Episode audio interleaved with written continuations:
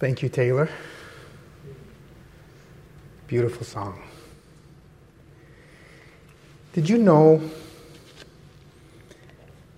that 63% of the US population today identifies as Christians compared to 90% in the 1970s? And if this trends continue, Christians in America could make up between 35 and 46 percent of the U.S. population by the year 2070. We will be the minority. I am Mark Hernandez, and I'm excited to be with you today to help you become the Christian God created you to be. The Christian I know you're able to be. No matter what stage your faith is in right now.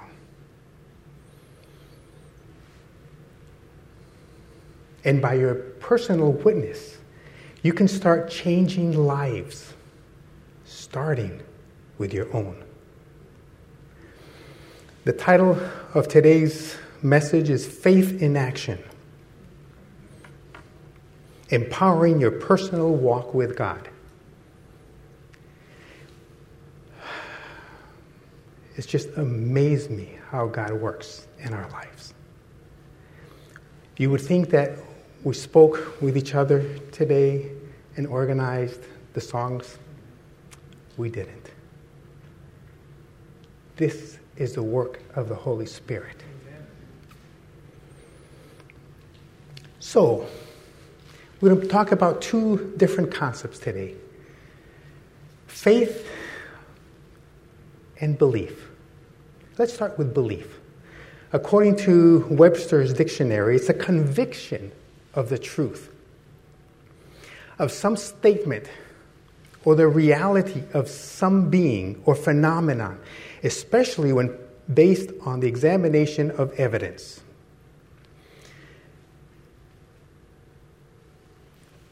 That is, you have to witness something. You have to be hearing it, or observing it, or studying it in order for you to incorporate that belief. Definition from the King James Version dictionary about belief is persuasion of the truth. So, how does this happen? This is, we have to have a mental representation of what we are witnessing, of a person, of a place, of a situation. But how does that happen? How do we develop that? Some of you have seen little children today. And this concept that an object is permanent no matter where if we see it or not, if we hear it or not. This concept that we have regarding something existing starts at age two months old. So, between two months and four months, the, ch- the child is developing this concept of permanence, realizing that things are permanent, whether they see them or not. And you all are part of training that child. You all have accomplished this concept of permanence, and I'll tell you why in a little bit. How does this happen? When does this develop? Two to four months. By the age of eight months old, the child already knows that this is going to be there, no matter if I see it or hear it or not. How do we do with it? We play peekaboo with the children. We cover our face and we disclose it, peekaboo and we close it. And what happens to the child's face when they can't see us? Some of them are like, What's going on? and we open our, our, our hands or we drop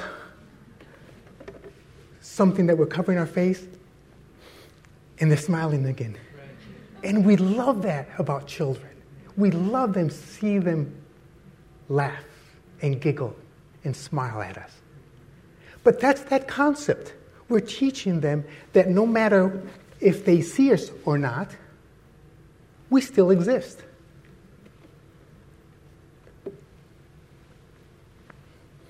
This concept, this ability,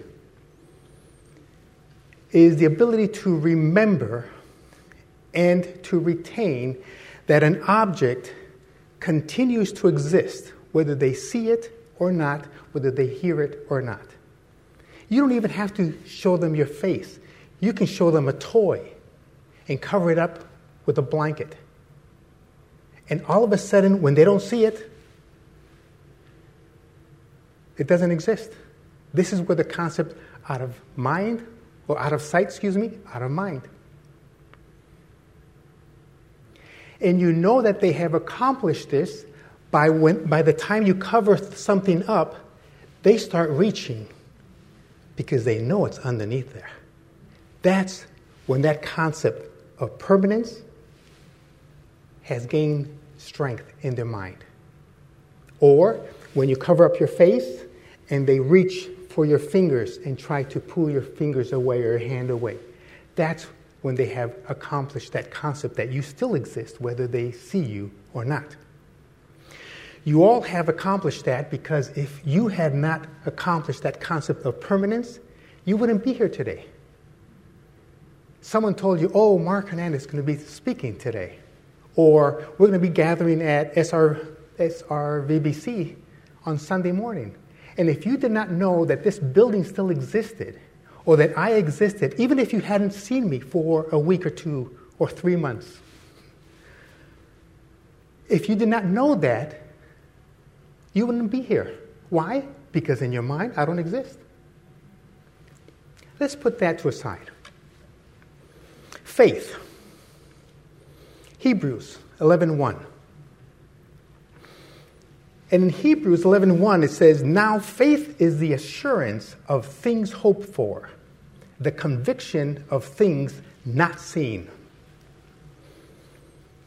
In the International Children's Bible, it says faith means being sure of things we hope for.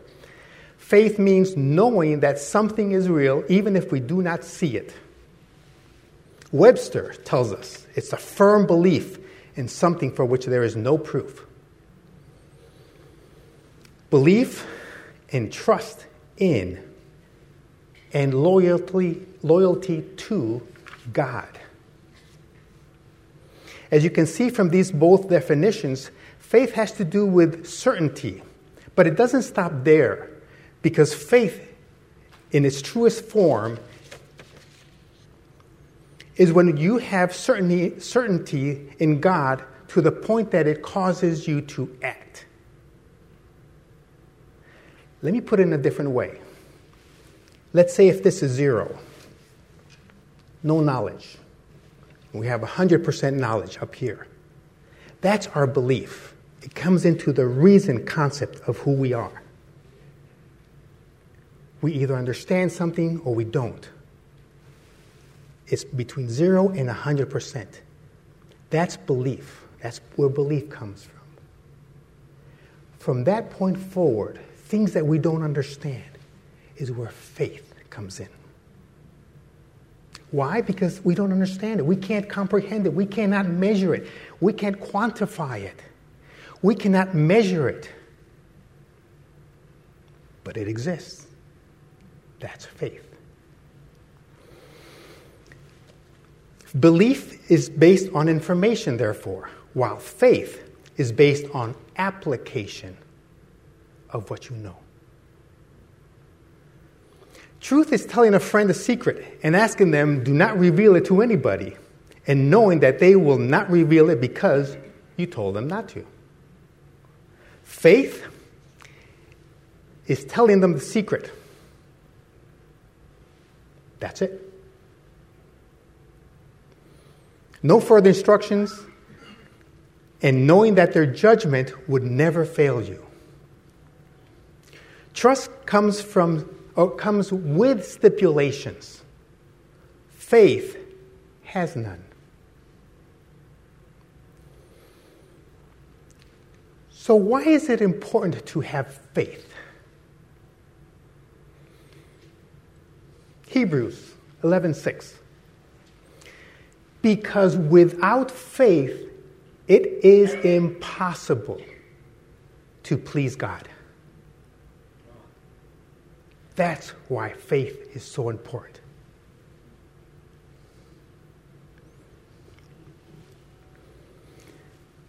Based on the above definition, trust is developed as we interact and we get to know someone better. Because the only way to believe in someone's character is by knowing them. And in this, and when this is done, we're in, we have to interact with them. Just like you trusting your loved ones or the person who chose you, you choose as a mate, a life mate. Once you become uh, once you know that individual, you spend time with them, and your trust starts to grow. So while faith is based on convictions for which we, we may not necessarily have proof, belief can be backed by, truth, by, by uh, proof. Faith comes from a belief system and is therefore permanent. Trust, belief,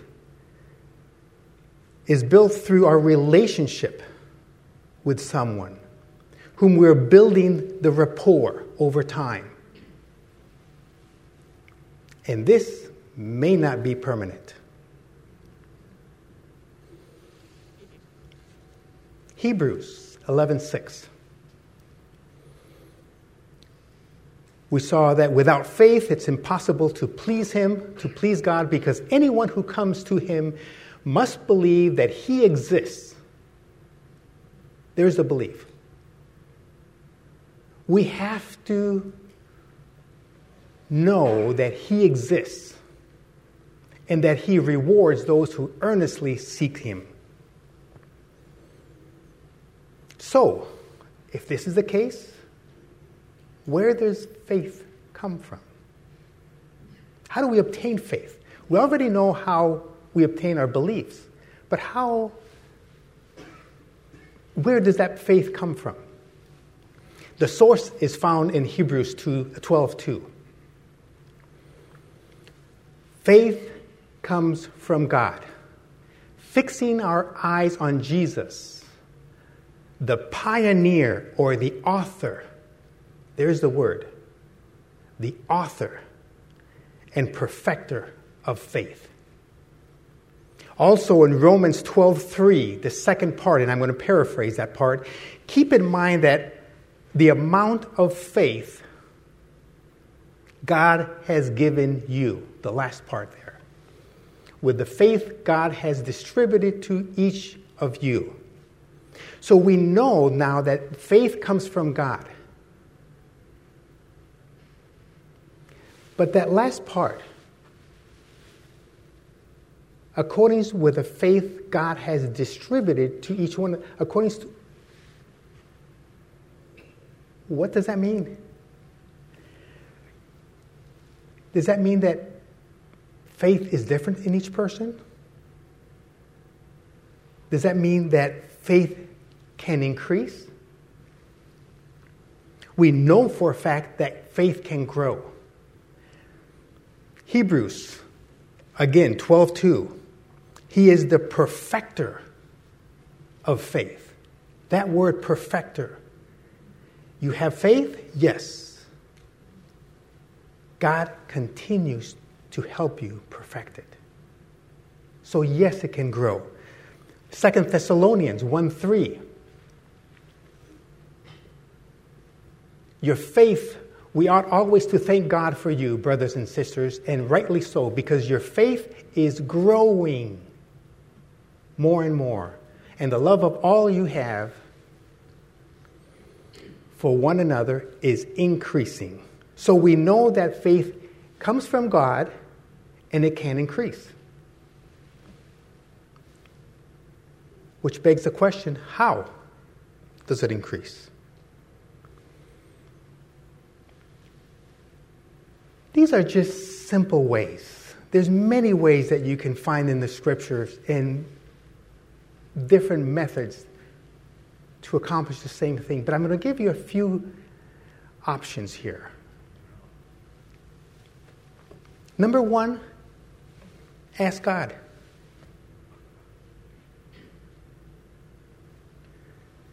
Matthew 7 7. I'm just going to ask and it will be given to you. Just ask God. Verse 8 For anyone who asks receives. Pretty simple. You ask God for faith, and He will give it to you. James 4 2. You do not have because, yes, yes. I don't know. Have you asked? Oh, I never thought about that. And if you ask and don't have, the answer is in the following verse, verse 3 of James 4. And if you ask and don't have, it says, because you ask with wrong motives, so that you may spend it on your own pleasures. You're asking it for yourself. If I may say it pretty bluntly, we're being selfish. God didn't give us our gifts for ourselves.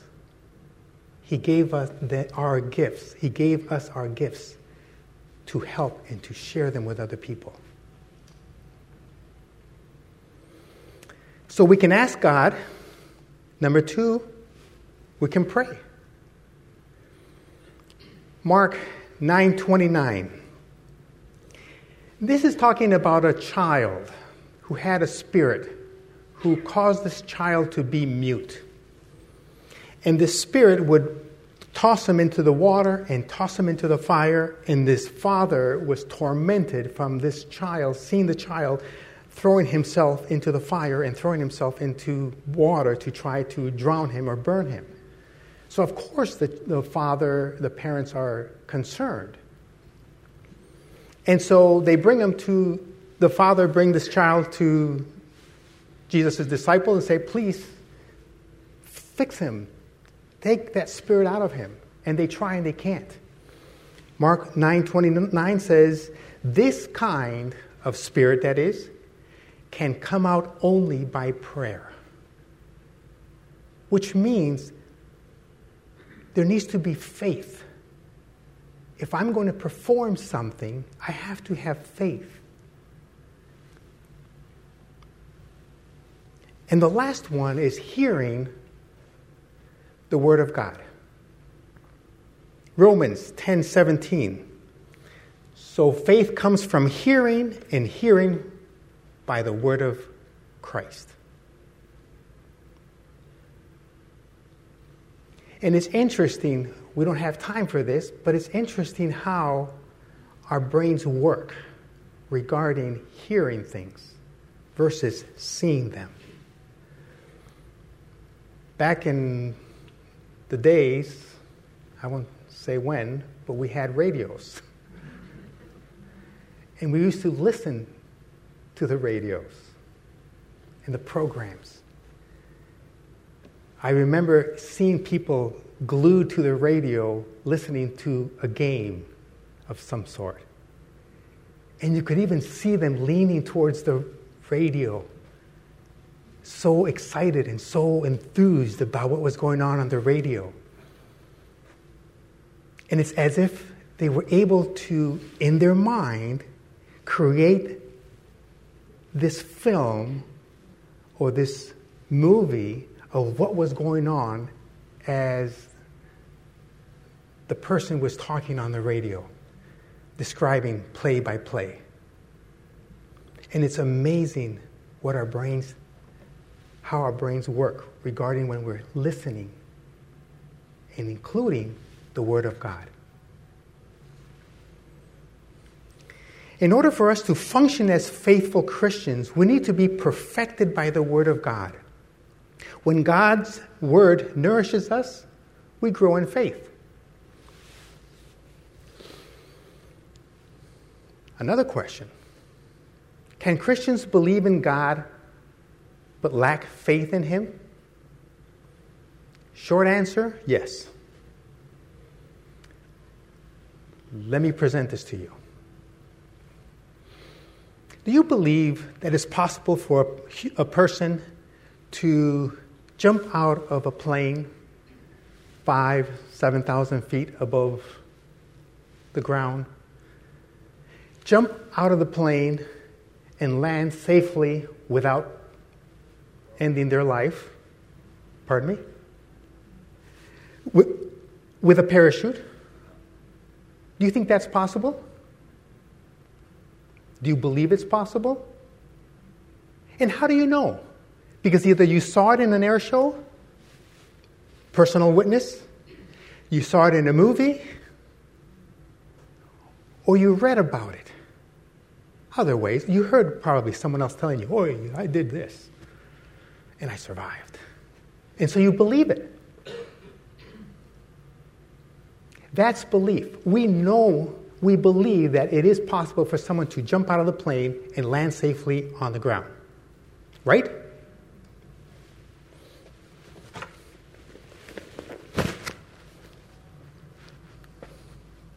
How many of you would be willing to put this on?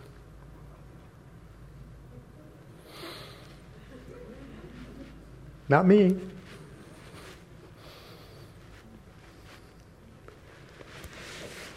You can jump out of the plane. Some of you are daredevils, like, yeah, let's do it. This is faith.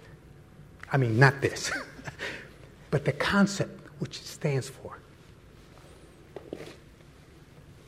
You say you believe that it's possible. But when you have the opportunity, you don't do it.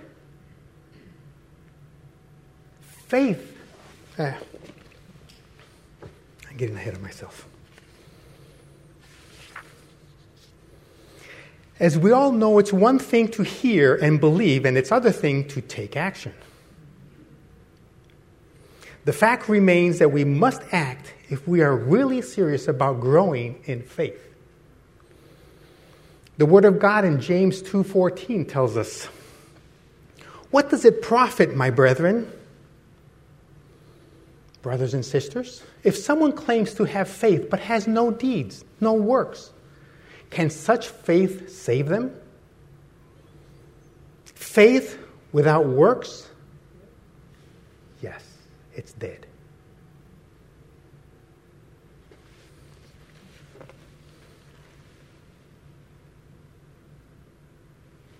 we have to put it in practice.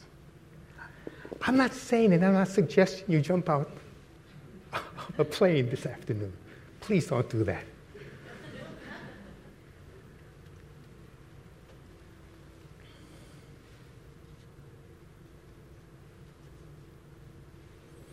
But start putting your faith in God.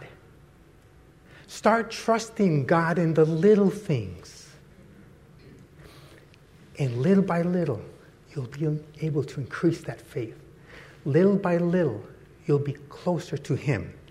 In other words, spend time with God. Listen to His voice through His Word. Read the Bible. Let Him speak to you. This is how He speaks to us. Talk with Him by way of prayer let him know what's going on in your life. Yes, he knows all that already, but he wants to hear it from you. He needs to hear it from you. And after spending time with him, You will learn to trust Him. You will learn to have faith in Him. This is all theoretical, I realize. And everybody and some people can actually tell you their experience. But there's nothing, there's nothing that compares with you experiencing the love of God in your personal life. There's nothing that compares with you trusting God in your own personal life. You have to experience it yourself. Nobody else can do that for you.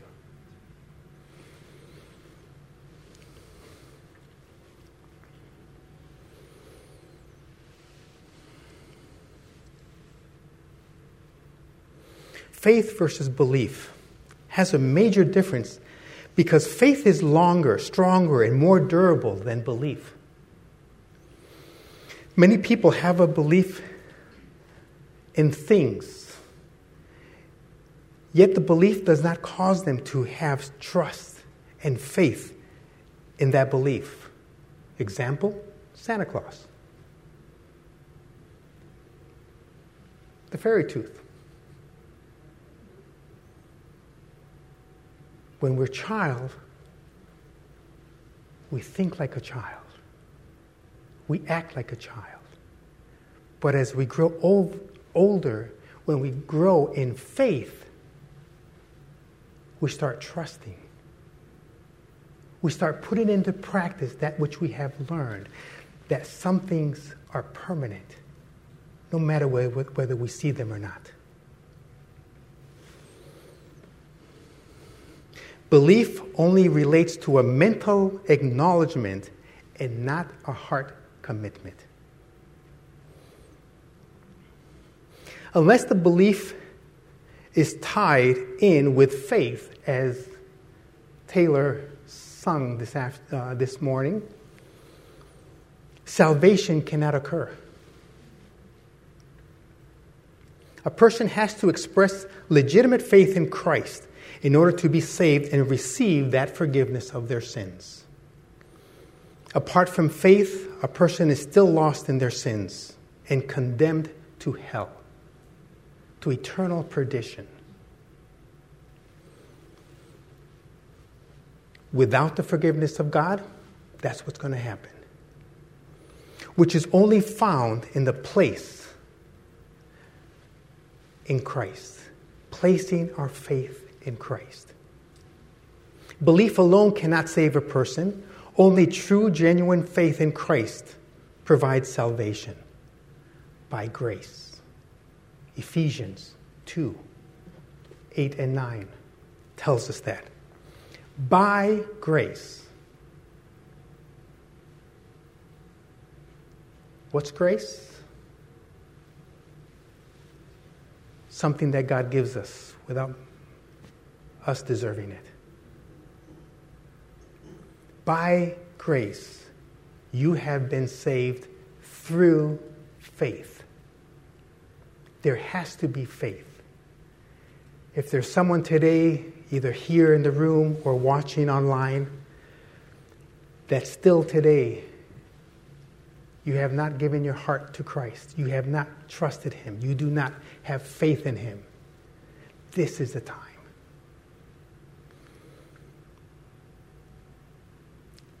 God saves us by grace through faith, and those two things are given to us by God.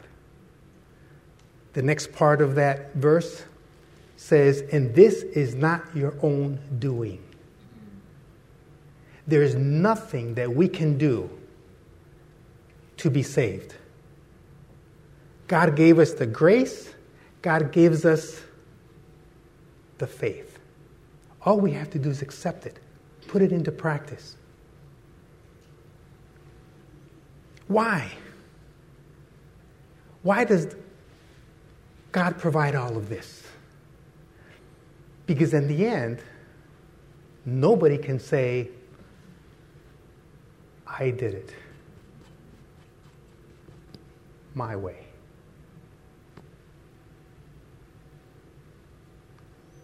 so that no one could boast about your own salvation. Let's pray.